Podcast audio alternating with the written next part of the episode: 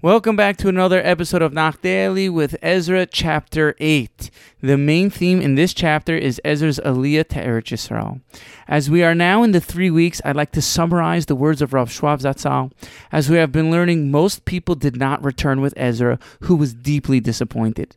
As Koresh, the mightiest king in the world, had invited the Jews to return to Eretz Yisrael, Ezra had expected people to leave their homes in Gullus and return with pride and honor. The messianic era would have been ushered in had we heeded the call. Zerubbabel, who came from David Melech, would have been Mashiach, alluded to by Chagai HaNavi. Rav Schwab continues to explain that they remained behind for economic reasons.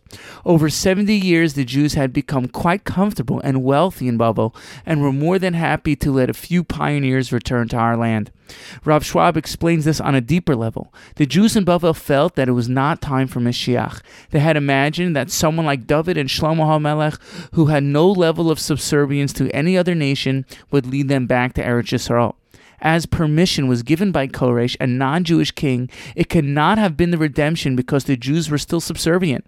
In fact, one of the gates at the base of HaMikdash was called the Shushan Gate to give tribute to the Persian Empire.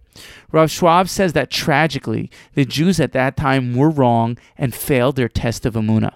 Not only did they not have proper emunas chachamim, but they failed to see that Hashem was bringing the geula through the hands of a Gentile king, something they thought was impossible.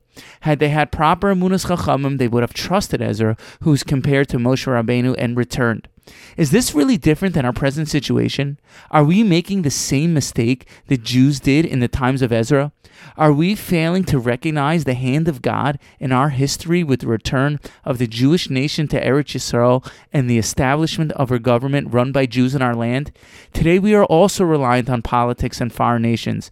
But is this so different than the times of Ezra when they could have brought Mashiach anyways? We need to see Hashem's hand in history and fully acknowledge the revolution which is happening now. As we know, all the books of Nach were given for future generations for us to learn from. They're not just history. If anything, this is one of the main lessons of Sefer Ezra. Now let's begin the chapter. The perek opens with Ezra listing the names of the 12 large clans who followed him to Eretz Yisrael. He includes a number of their male relatives who could trace their genealogy to those tribes.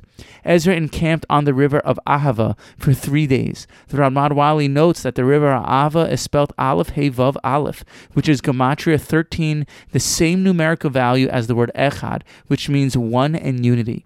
They were all united to make Aliyah to Eretz Yisrael. Ezra gathered together all the Levium with him to see who would be fitting to serve in the newly built Beis Hamikdash. To his surprise, none of them were fitting. Apparently, they were all missing their thumbs, which made them unfit for service.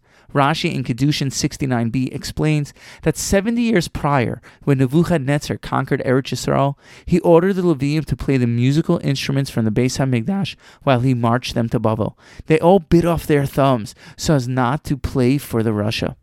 Ezra sent his trusted students to go to the house of Iddo and tell him the problem. Iddo sent back close to 30 Levium, all from one prestigious family. Prior to their long, difficult journey, Ezra had his men fast to ask Hashem for protection on their way to Eretz Yisrael. Ezra was embarrassed to ask the king for help and preferred to rely only on Hashem. They fasted on the river banks of Ahava prior to embarking on their journey. During this time, Ezra set aside gold and silver to be dedicated at the Beis Hamikdash upon their arrival. It took them three days to reach Jerusalem.